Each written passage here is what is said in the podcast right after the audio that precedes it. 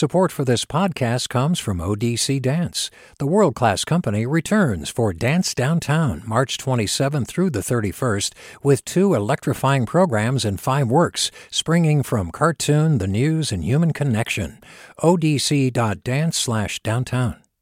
Support for KQED podcasts comes from Star One Credit Union, now offering real-time money movement with Instant Pay. Make transfers and payments instantly between financial institutions, online or through Star One's mobile app. Star One Credit Union, in your best interest. From KQED.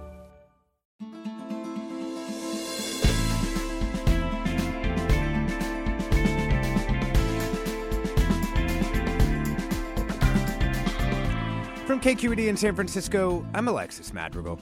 You ever wonder what happened to QAnon, the baseless and completely bizarre conspiracist movement that posited Donald Trump was fighting a secret war against a shadowy evil cabal engaged in child sex trafficking?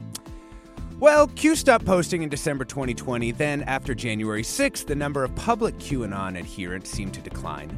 But millions of people had been caught up in this thing. And surely they didn't just disappear, right? And no, they did not. This morning, we follow up on what happened to QAnon with the creators of a Vice documentary series on the phenomenon. But we're going to start with the Los Gatos City Council. To find out why, stay tuned for Forum after this news.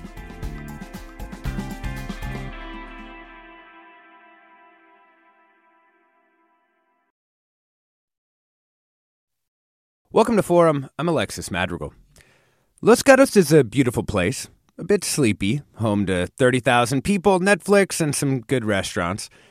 But last year, the Los Gatos City Council meetings began to be disrupted by shouting, angry protesters mad about public health policy, the city's general support for queer residents, actually, pretty much everything. And in particular, they targeted then Mayor Marico Sayoc and her family. For example, this happened at the October 5th meeting. I'm Eden Burke, and I'm a resident of Los Gatos. Madam Sayoc, you are not God. How dare you force your ideologies on our children? We, the people of Los Gatos, do not consent to the forced mutilation of our bodies, minds, and sovereignty. Just because your son turned out gay does Schultz. not mean Mr. Schultz, you this is have the inappropriate. authority. That's how I feel when my son is attacked. A minor. I had to pull my son from school because he's not safe on the freaking I'm. I'm calling a recess for five minutes. Take a five minute recess. Get over, Rico. Something began to dawn on local residents. Their town had a new faction, one that had been radicalized online and drew inspiration from QAnon and its descendants. Grace Hase, a reporter with the San Jose Mercury News, covered what happened in Los Gatos. Welcome to Forum, Grace. Hi, thank you for having me. I mean, I think the first question is like, where did this all come from? Like, were people at these meetings responding to a specific policy decision, or was it just kind of like public comment would open and then all hell would break loose? Yeah, so you know, a lot of these individuals started speaking out on the town's diversity, equity, and inclusion initiatives. Um, mainly uh, last June, there was uh, a decision by the council in order to paint a uh, you know a crosswalk in the city um, with you know rainbow stripes in support of the LGBTQ community, and a lot of these individuals um, took issue with that and started speaking out at these council meetings. And this was, you know, I mean, the Bay Area has some wild public comment periods. Like, you know, you can watch a Berkeley City Council meeting. These went to another level, though, right? I mean, they were disrupting the, the meetings, refusing to respect the kind of rules of, of order of these city meetings. So, what did Los Gatos end up doing? Yeah, so there was, you know, several incidences where the meetings really started to escalate into verbal altercations between the public and um, the council. Uh, so there were several occasions around last fall where they had to shut the meetings down. The police were involved. Um, they had to clear out the council chambers, um, and it got so bad actually at one point that Los Gatos decided to return to meeting on Zoom for a while in order to, you know, avoid these uh, verbal altercations in person. Because they could basically shut the mic off of the person who was uh, zooming in. Correct. So they ended up coming up with a whole bunch of procedures, right? that that allow them to sort of roll forward with meetings and and remove people. Like they, they codified this into a, I guess, a plan on how to combat this kind of new form of local radicalism. Well, you know, there is a uh, you know a new state law now that uh, was recently signed by Governor Gavin Newsom that does deal with this. That uh, you know was kind of inspired by uh, what happened in Los Gatos. That really clarifies when you can remove an individual who's interrupting a meeting. Yeah, and you know, have there been lasting repercussions for the city's civic life? You know, from what I've seen, uh, the meetings haven't been disrupted as much. I know there were uh, some, you know, concerns, uh, or you know, they brought forward that some people could be permanently banned from meetings mm-hmm. um, that were, you know, instigating some of this. Uh, but you know, from what I've seen, they pretty much have returned to normal. Have, yeah. We were just seeing on Twitter yesterday too that uh, there are some pretty wild flyers about city council candidates down there in Los Gatos as well. So we'll have to keep uh, our eyes uh, tuned on that. Thanks so much, uh, Grace Hase, for joining us this morning and uh, giving us the that the, the, inside look at what happened in Los Gatos. Appreciate your time. Thank you so much. And of course, it's not just Los Gatos that has some QAnon or QAnon adjacent people disrupting everyday life. This phenomenon metastasized into many different issues and strains as people who were radicalized by a series of posts on a message board by someone who may or may not have been a troll or Mike Flynn or whoever else set their sights on other issues. Here to discuss how QAnon continued to spread, even if most conservatives now downplay the conspiracy theory. We're joined by Bayan Joonam, film producer, creator, and host of QAnon, The Search for Q on Vice TV. Welcome, Bayan. Hi, thanks for having me. We're also joined by his co-creator, Marley Clements, uh, documentary filmmaker, and uh, also worked uh, creating QAnon: The Search for Q. Welcome, Marley. Thanks so much for having me. It's great to be here, guys. Um, this, you know, I guess the first thing to say is introduce us again to what QAnon began as, because I think it's important to kind of go start start from the beginning so we can see how wild this transition has been. Yeah. Um, so QAnon at the end, towards the end of uh, 2017, QAnon came out on uh, a few message boards claiming that they were a government insider who had a direct connection to Trump, and they were starting to proclaim a number of prophecies, such as Hillary Clinton and another a number of other uh, Democratic leaders were going to be imprisoned by the following weekend. And it encouraged Anons and people who were part of that group to help kind of crowdsource research that would be in aid of this goal.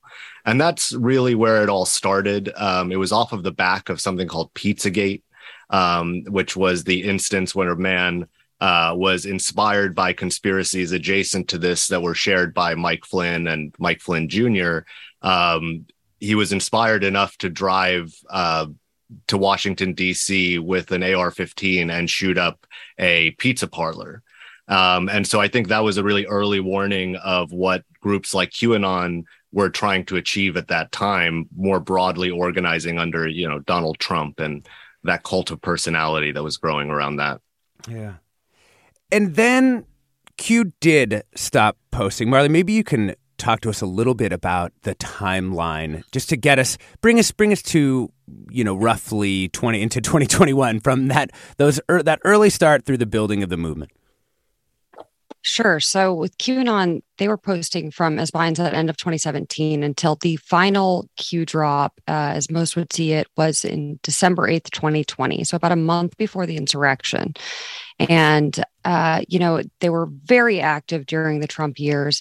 But we, what we've seen since they've gone quiet in 2020 is that, you know, in many ways, it feels almost as if they've faked their own death. They've allowed themselves to sort of put on this cloak of invisibility and say, we don't you know we're not here anymore we're this is you have there's nothing to point to and yet leaders within the qanon community have continued to sort of latch on to several of the main conspiracy theories and push them in different areas. So we see these happening in churches across the country, especially uh, in Christian nationalist evangelical events, where they are pushing many of the same conspiracy theories that Q was orig- originally pushing on the boards.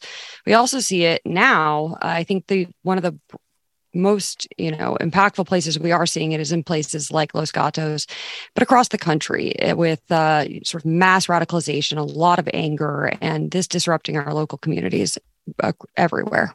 Yeah. So when we talk about these people, I mean, one of the most disturbing things about your documentary series, The Search for Q, is realizing that these people went off the rails during QAnon's posting. But now there's all these infrastructures that are developing to suck them into other movements because people know if they can grab them, they'll have these new loyal foot soldiers. So could you sort of outline, Marley, kind of the, the three main kind of groupings that you've seen of kind of descendants of Q?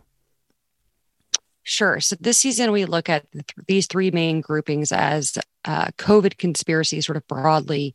Uh, Save Our Children, which is the idea that in this satanic cabal of pedophiles is trafficking children around the world. Uh, many Democratic leaders and people within the government are part of this cabal. Uh, and and so that that was sort of the main one of the main tenets of QAnon, and we've seen that really they've really run with that in the Save Our Children category that Q has has metastasized into. Um, so those so it's Save Our Children, COVID conspiracy, and Stop the Steal, which is the idea that you know very debunked idea that Joe Biden stole the 2020 election and that was a fraudulent election and uh, and is driving a lot of these events like school board attacks. Yeah. Bayan, you know, my understanding before I had watched your documentary was that after like January 6th kind of was a semi death knell for for QAnon. Um, that doesn't seem to be the case though, but it did do something to the movement, right? Yeah, I mean, I think it was a moment where I would say even the folks, many of the folks we talked to within the QAnon community for a short window, I want to say like two months, were like, wow, that was messed up. But in what we've seen in the year since uh, January 6th is the ability to kind of create a narrative that latches on to many of the conspiracies and the communities that Q grew over those Trump years to then shift it to be actually this was an FBI planned event, Antifa infiltrated this riot, these kind of outrageous ideas that um, you know started spreading around these events and online among the same communities that were organized around Q.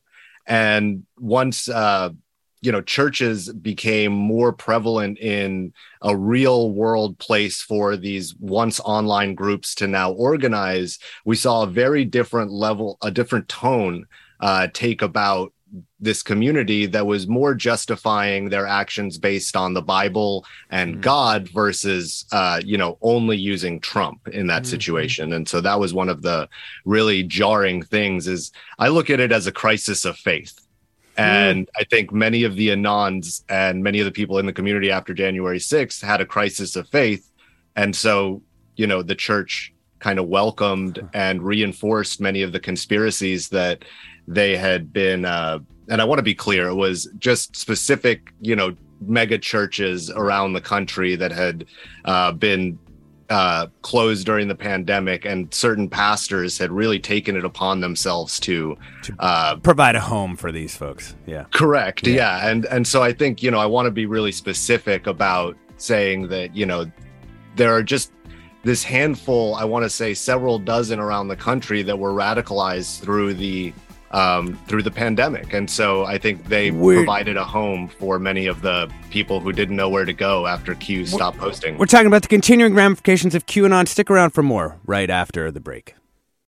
This is Barbara Leslie, president of the Oakland Port Commission. Oakland International Airport, OAK, is proud to bring you this podcast of KQED's Forum. When you're choosing your next adventure, the smart and convenient choice is to fly the East Bay Way from OAK to destinations across the USA and Mexico.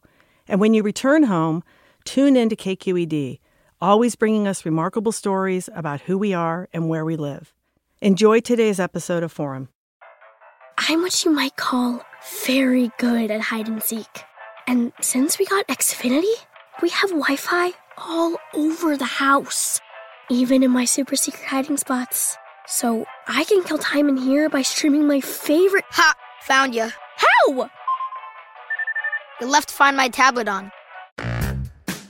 Get wall to wall Wi Fi on the Xfinity 10G network. Restrictions apply, not available in all areas. Actual speeds vary. Welcome back to Forum. I'm Alexis Madrigal. We're talking about what happened to QAnon. Didn't just go away. We're joined by Bayan Joonam, film producer, creator, and host of QAnon, The Search for Q, and Marley Clements, documentary filmmaker, host, as well as the other creator of QAnon, The Search for Q. It's on Vice TV. We want to hear from you. Do you have a loved one who became a follower of QAnon? We'd love to hear what they're up to now. Have they come back to you? Have they moved on to one of these other adjacent movements? The number is 866 733 6786. That's 866 733 6786. Twitter, Facebook, and Instagram, it's KQED Forum. And of course, the, the email is forum at kqed.org. Do you have a loved one who, who fell into this QAnon trap? And we want to hear what they're up to now. Um, just wanted to follow up with a comment from one of our listeners.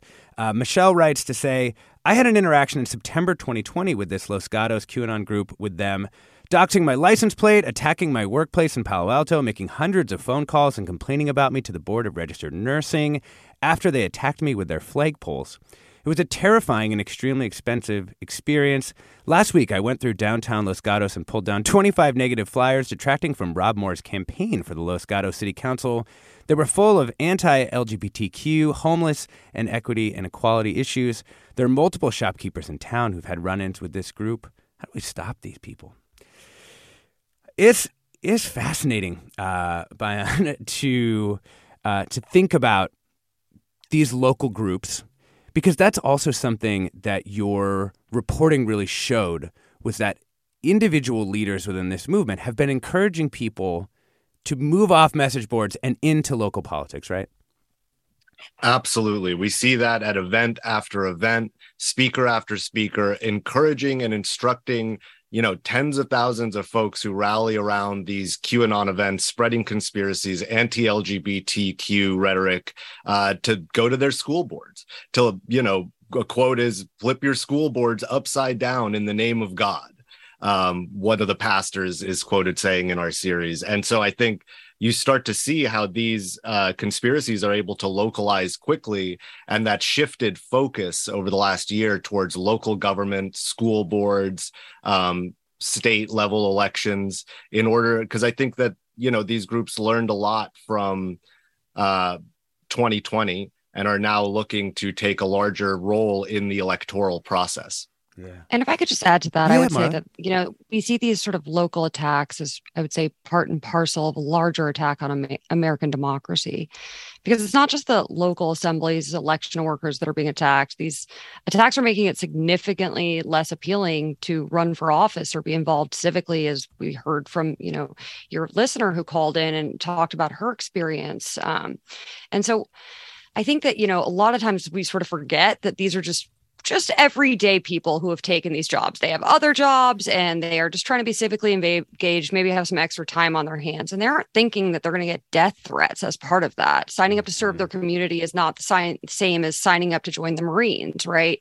Uh, and I think that, you know, that sort of thing is we're seeing election officials and and other local government officials just resign in mass across the country and we have to see that as you know who's going to take these positions is that by design that these attacks started first or you know it, it, I, I, just don't see this as an organic thing. It feels like it is definitely part of a broader movement to get people like the people who are attacking these school boards on into these offices and run our government. Yeah. And you ran into Marley like one of the most extreme examples of this, which is this militia takeover up in Northern California. Can you tell us? I, I, forum listeners may have heard that Mina did a show on this uh, a while back, but just tell us tell us what happened up there. Yeah, sure. So, uh, what you're talking about is Cottonwood, California.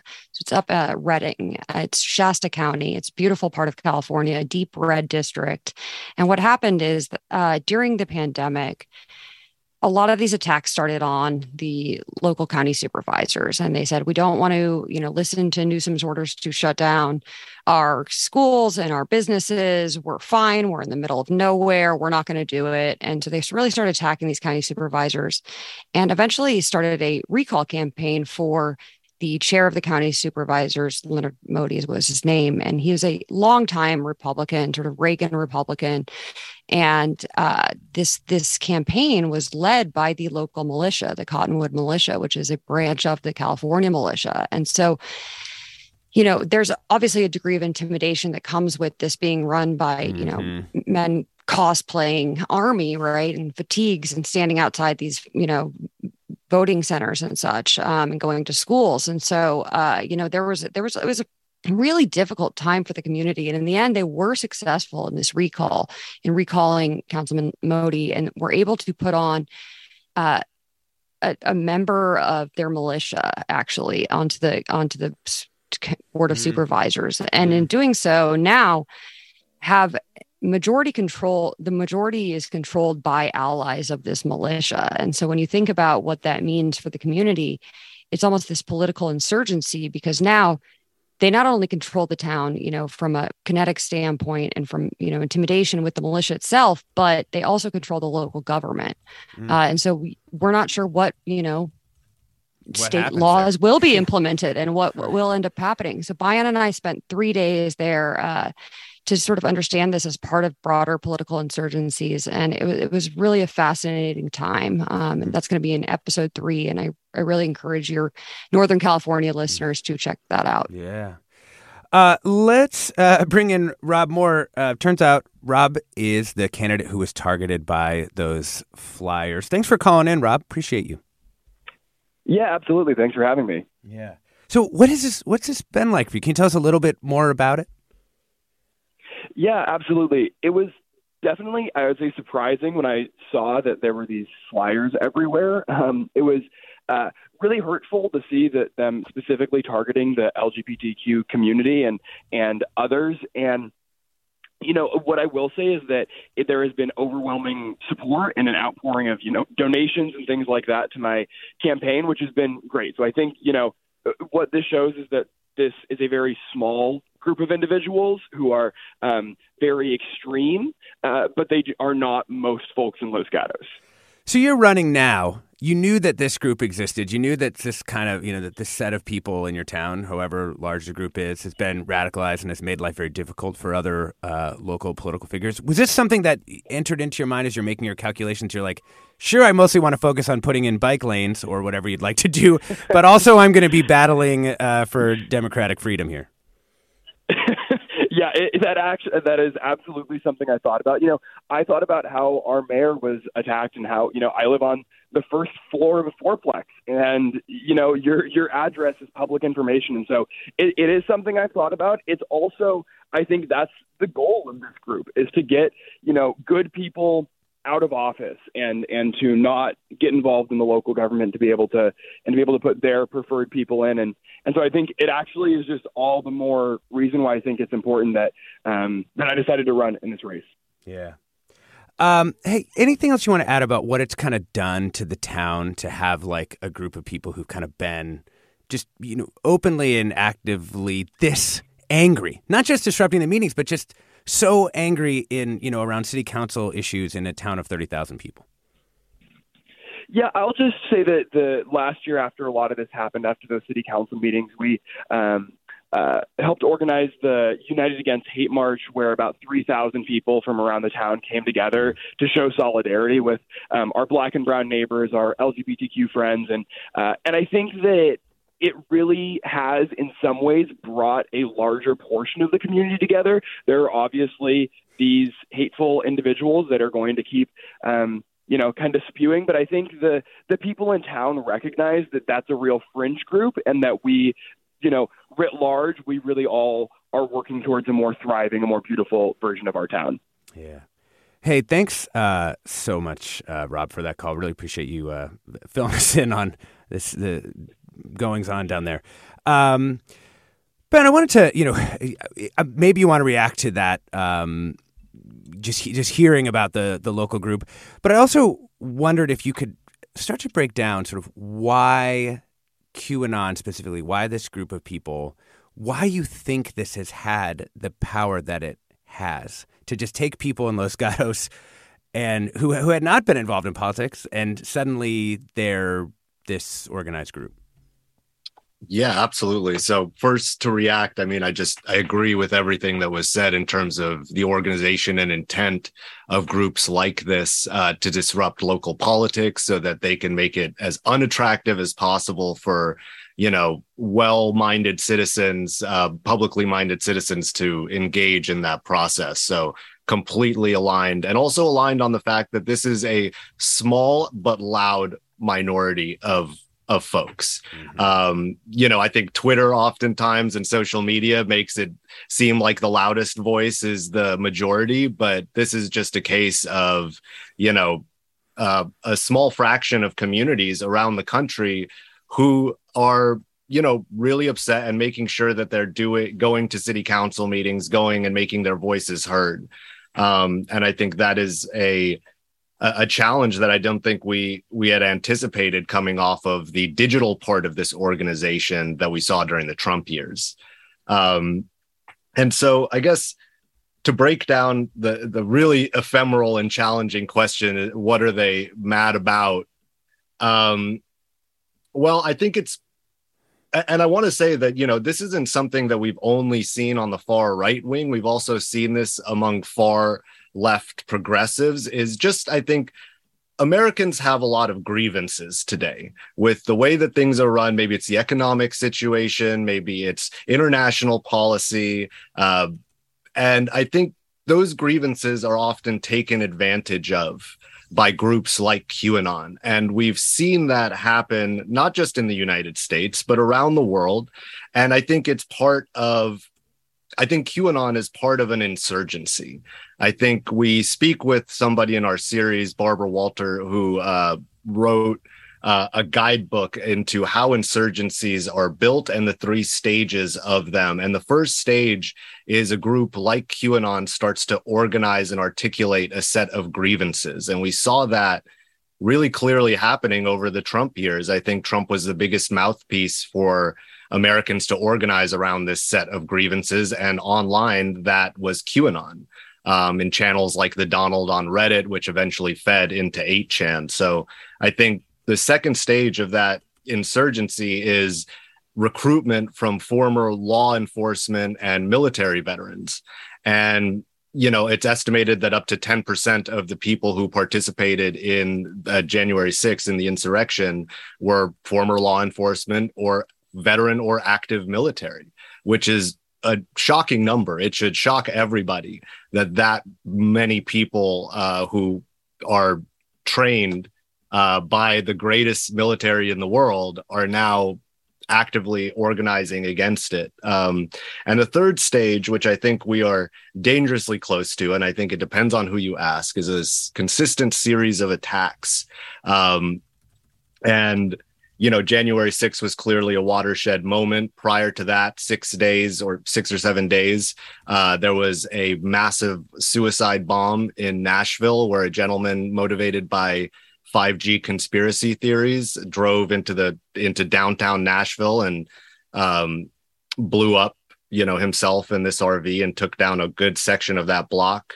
Uh, we've learned that in 2021 there has it has been the most active criminal year for Q inspired um, acts of violence and crime. Mm-hmm. And so I do think we are getting dangerously close to that third stage of the insurgency, which is why I think, you know, understanding and and watching you know our show hearing directly from the anons about what are those grievances and seeing how quickly they can be sh- adjusted and shifted by those in power people who are creating the fear to then capitalize on, whether politically or financially. Um, there's no one answer, but I hope to be able that our series is able to provide a a, a process that we believe uh, that you know anon in this move the anons in this movement are following. Yeah, let's uh, bring in Christopher from Modesto. Welcome, Christopher. Hey, thank you for uh, having this topic brought to light, and sorry for the background noise. Um, yeah, my dad's a military veteran, and around the time of the 2016 election, and a lifelong Democrat, I should say, he really got pulled into a lot of the QAnon conspiracies, uh, a lot of it just getting it from online. Um, but it wasn't until the January 6th events, because I had talked to him for years about sort of a weirdness of his research and how it really didn't hold a lot of truth. But after January 6th and what he saw and what was happening to the law enforcement that were trying to mm-hmm. defend, you know, the transfer of power, it really had a tremendous effect on him. And it really, that really sort of cracked open his sort of veneer of thinking that, and he admitted this later on, that it was a lot of white grievance, that he hmm. felt that things were being taken away from him when the reality of it was is that America is a pie that gets bigger and bigger, and there is always more for more people. But it took a lot for my dad to get through that. But January 6th was definitely the watershed moment for him. Hey, thank you so much, Christopher. I'm glad you uh, have your dad back too. That's good news. Um, you know, Marla, I wanted to ask you. You know, it's it's kind of a subtext of your of your film, the white grievance that has powered, You know, and you've seen people like Bart Gellman in the Atlantic pointing to this as like one of the major. You know, there are sociologists who've been studying this. That this is one of the major things driving. Uh, at least the openness to violence, uh, political violence in this country. Um, how did you see that playing out in all the different places, all different spaces where you ended up for this documentary series? I think we definitely see that in, in, in very in a lot of places. You know, Bayan referenced that they had a mouthpiece in Donald Trump for these grievances, and, and I think one of the really tragic things about this movement was they saw him as this populist leader uh, and and the idea that he was going to bring jobs back to America and things like that. And it's this faux populism that gives this idea that you know essentially becomes you know, white nationalism, right? Mm-hmm. So it very, very quickly devolves into a place where this is for, we are doing this for the white Americans, you know, heteronormative Americans and their families, family values, things like that. And that's where you see the church sort of come into play. But I think that a lot of people, you know, with the white grievance issues are really seeing what's being taken away from them i'm doing air quotes here for your listeners but uh yeah what's being taken away from them is really just like 21st century like things being things being digitized the you know absolute 40 year campaign to kill the American labor movement, right? Mm-hmm. Things that have allowed people to historically prosper are changing with the times. And that is something that is super easy for, as Bayan said, leaders to come in and and weaponize uh, against against our fellow Americans. Um, and we see this as sort of almost, you know, ethnic entrepreneurship, right? Yeah. There is money to be made in this. There is uh, there's also power to be had from it. And I think that, you know, continuing to weaponize, continuing to cause chaos and feed into these notions that just are untrue, uh, as fortunately your listeners father you know discovered eventually but continuing to feed that in and then and siloing their information ecosystems where they're stuck there and they're constantly being fed this it's really hard to get out um, yeah we're talking about what happened to the QAnon baseless conspiracy theory and the people who became its adherents. We're joined by Marley Clements, documentary filmmaker, co creator, co host of QAnon, The Search for Q, and Bayan Joonam, her co creator and co host. We do. We're hearing from you too. Do you have a loved one who became a follower of the QAnon conspiracy theory, and what are they up to now? Have they come back to you, uh, like some people, or have they transferred their allegiance to a, a new uh, kind of radical cause? You can give us a call. The number is 866 733 6786. That's 866 733 6786. Twitter, Facebook, Instagram. We're KQED Forum, or the email's forum at kqed.org. Stay tuned for more with the creators of QAnon, The Search for Q.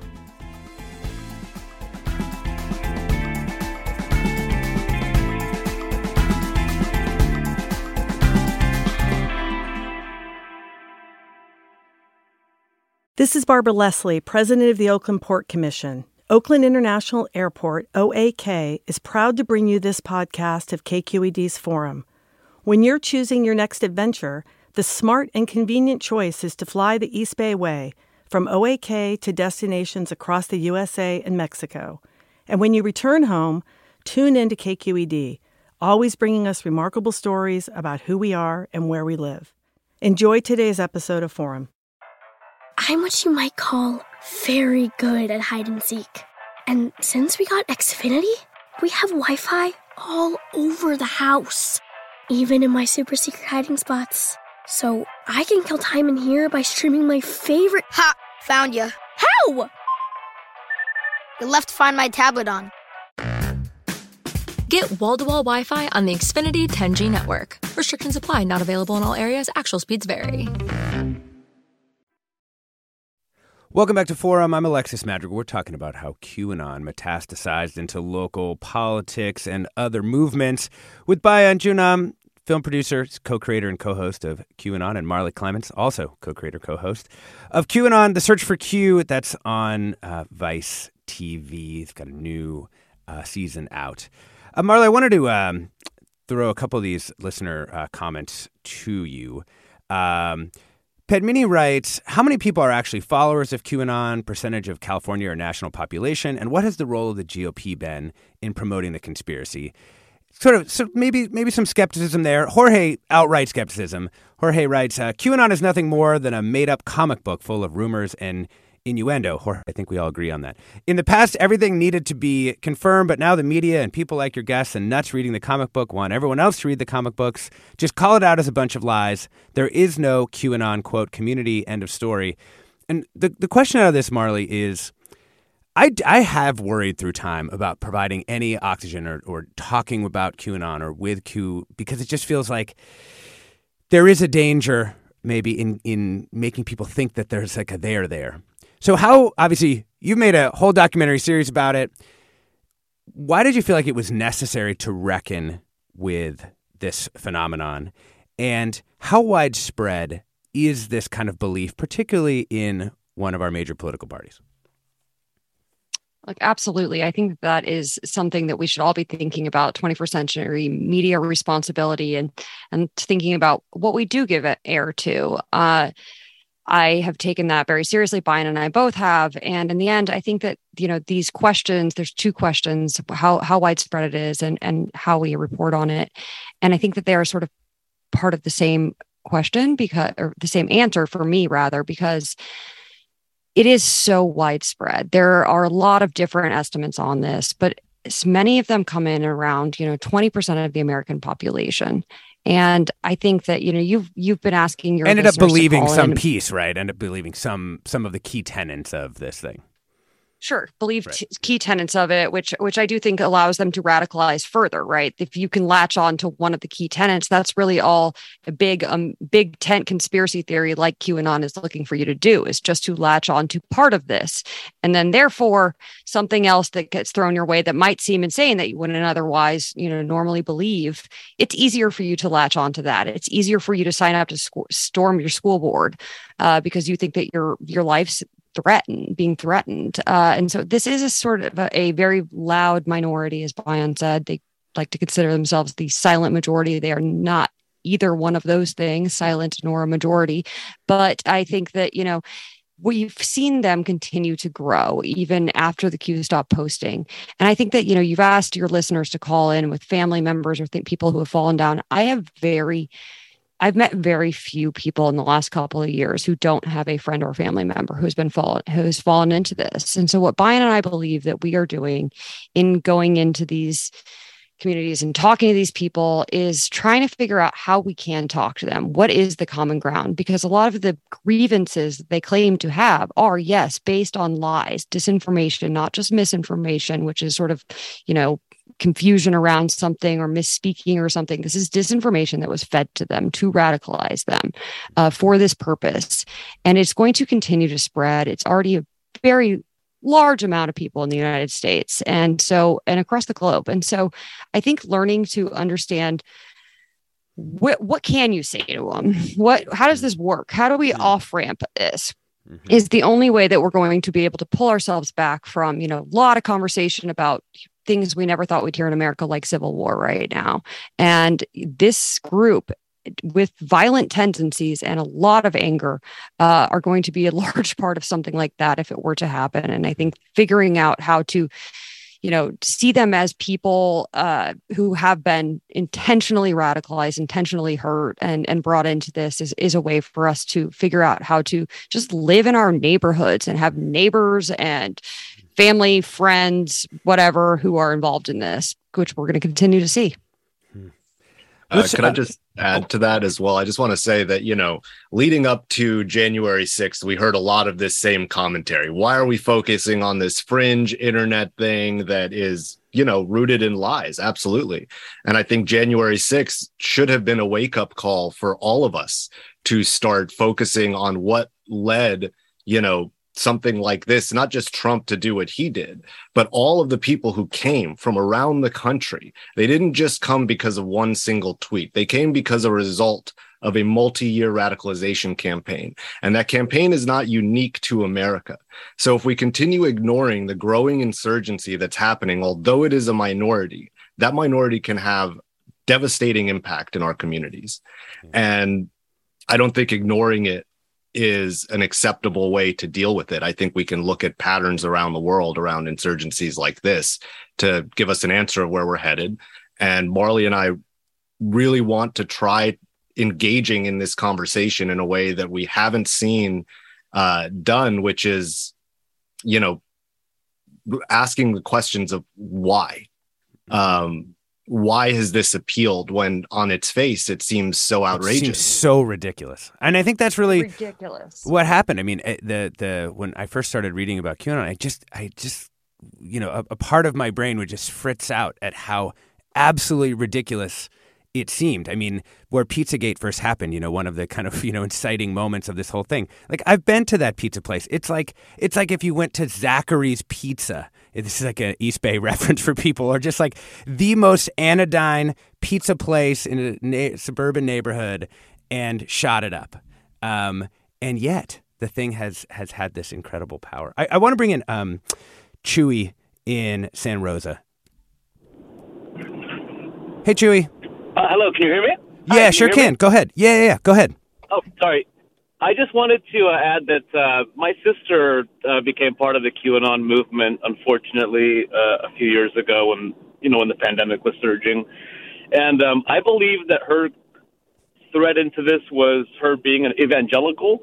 Um, when she converted to um, the Church of Christ and all that, and by no means am I saying that everybody who's a member of that is, is like this, but it seemed there were a lot of through lines there. So I just, I guess, wanted to ask if your if your guests had anything to comment on that. Yeah. Oh man, do they? This is like a central focus of of their of their documentary series. I don't know which of you wants to take it, but we haven't talked about the reawaken movement, which feels really like the nexus of this QAnon stuff and evangelical movements. Absolutely. I would love to comment on that. And I think what uh, your listener had pointed out, Chewy, was is part of a pattern. I think that we're seeing across the country. Uh, when Q went dark, uh, I think the on what were referred to as the digital soldiers uh, had a crisis of faith, uh, which led them oftentimes to organize in church-like environments. Um, we also saw that pastors uh, and leaders of spiritual communities were as susceptible to these conspiracy theories as everybody else.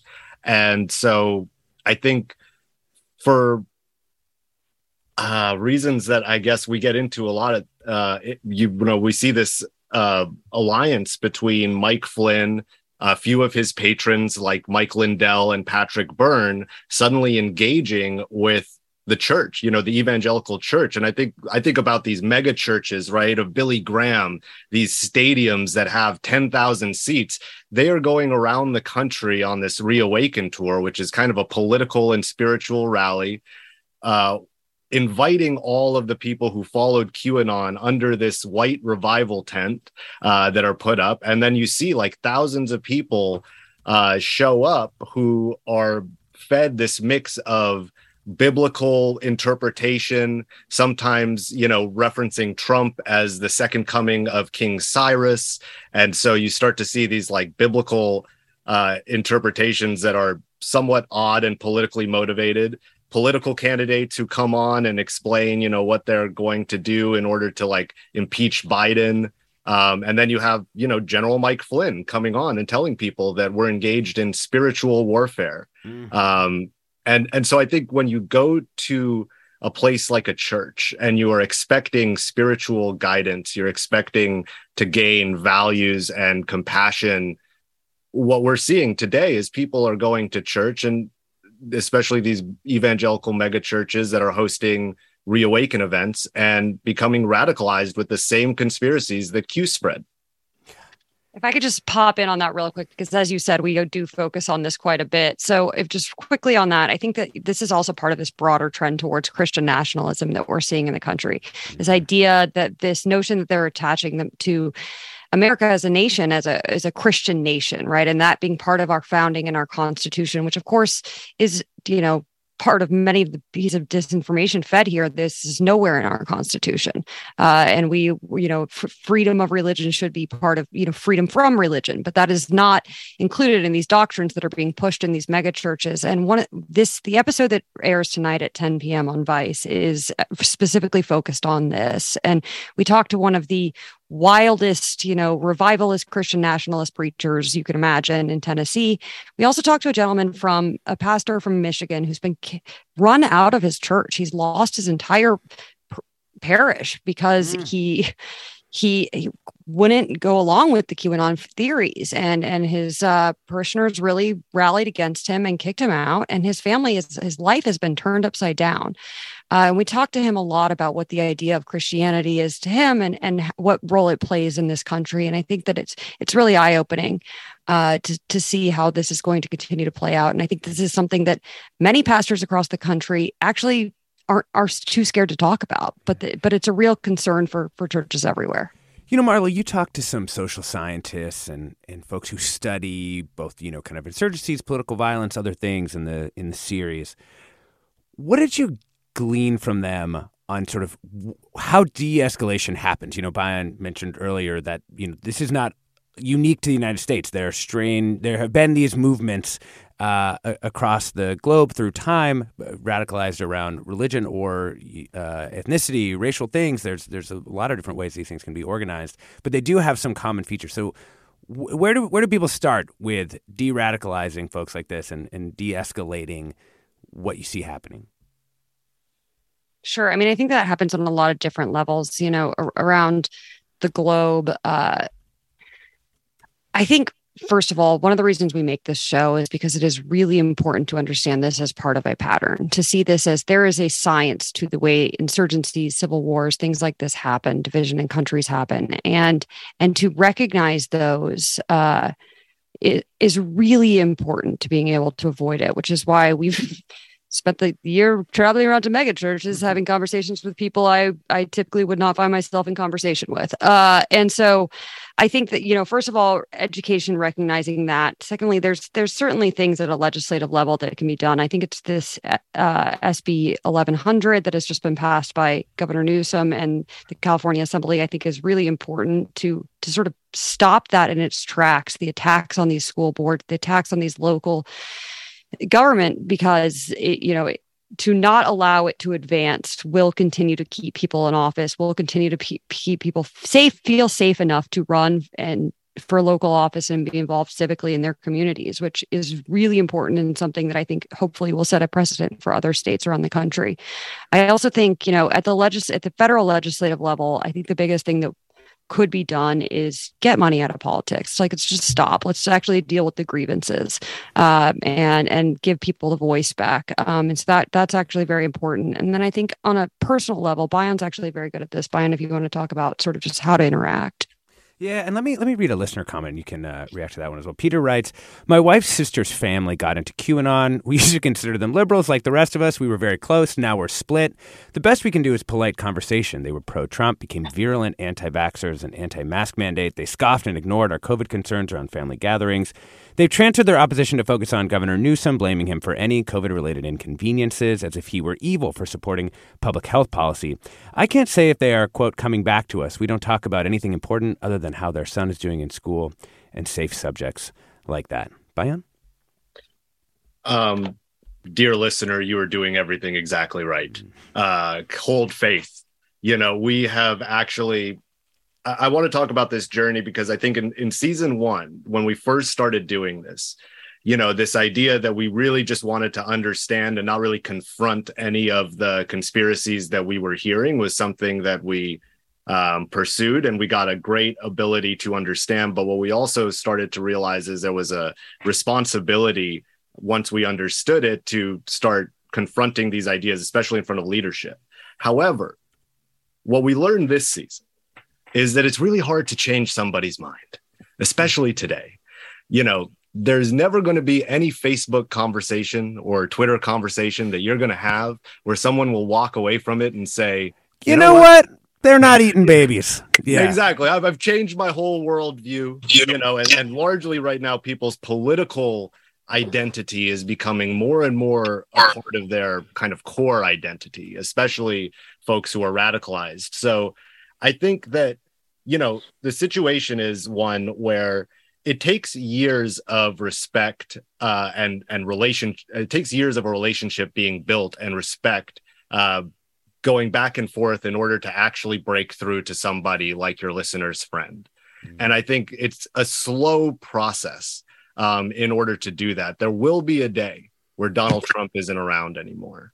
There will be a day where all of this is gone. And we need to make sure that folks who have been radicalized still are tethered to friends and family who aren't wrapped up in all of this. They still remember who they were before Donald Trump came around and all of these conspiracies. And so, my suggestion to your listener is to continue reminding your friends who they were before all of this politics became front and center and keep focusing on you know your kids the common ground reminding them too that we on the other side are human beings as well. We aren't evil thoughtless you know sheep as they would like us like to see us. So i think continuing to engage in that conversation on a polite level is the best that we can do right now in order to wait for that moment where maybe your friend's going to see that you know some of these lies some of these prophecies aren't coming true mm. and that's an opportunity to yeah. begin a real conversation about what you're disagreeing on today I mean, one of the most chilling things in your documentary, Marley, was uh, a, a, snippet of a preacher talking about how the Lord was isolating these people and that they would be called upon to, you know, cleanse their communities just because it, it, it it was so aware of the fact that many people have been isolated by these extreme beliefs from their families, from their communities. And it was a way of preparing them to use that isolation to become even more radical. So scary, Marley. Um, Marley, you, uh, how do people watch your, your documentary just as we uh, wrap up the show here? Absolutely. Uh, it's on Vice TV. It comes out on Wednesdays. Tonight it will air. Uh, the second episode will air tonight at 10 p.m. Uh, first episode came out last week. That's available to your listeners on YouTube as well. Uh, but Vice TV, anywhere you can, you know, tune into that that that'll be there uh, it also hulu live and philo i believe uh, live mm-hmm. sling those are all options for those of uh, your listeners who have caught the cord well, we really appreciate the reporting you all have done watching that documentary series. As a fellow reporter, I have to tell you, I would not want to have been in a lot of the situations you found yourself in. We have been talking about what happened to QAnon and the way it's metastasized into local life and other political movements. We have been joined by Marley Clements and Bayan Joonam. They are the co creators and co hosts of QAnon, The Search for Q, which, as you heard, is on Vice TV. Thank you so much for joining us, you two. Thank you. Thank you so much for having us. The Vice TV documentary series QAnon The Search for Q airs Wednesday evenings with a new episode tonight, and they go on YouTube.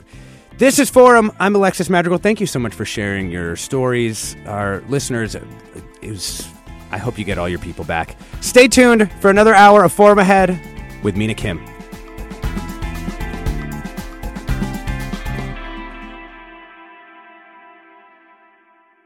Funds for the production of Forum are provided by the members of KQED Public Radio, the Germanicos Foundation, the Generosity Foundation, the Heising Simons Foundation, and the Bernard Osher Foundation, supporting higher education and the arts.